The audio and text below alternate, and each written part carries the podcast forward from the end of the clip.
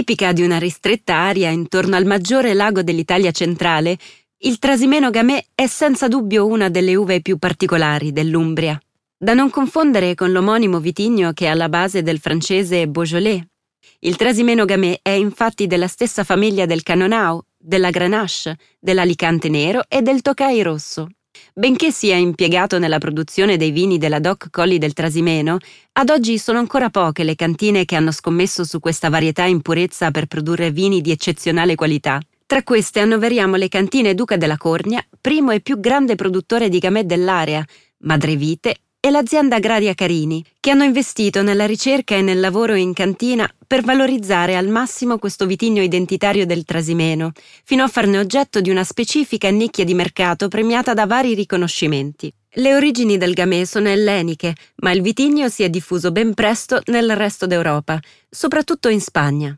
Da qui è stato introdotto in Sardegna e quindi in Umbria.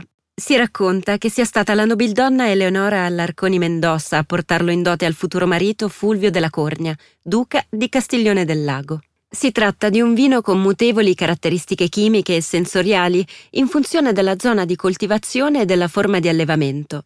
Profumato, di sapore asciutto, con sentore di mandorla amara, frutta secca e ciliegia, accompagna bene carni bianche e selvaggine in genere, ma anche formaggi e nella versione rosé è ideale per gli aperitivi e il pesce.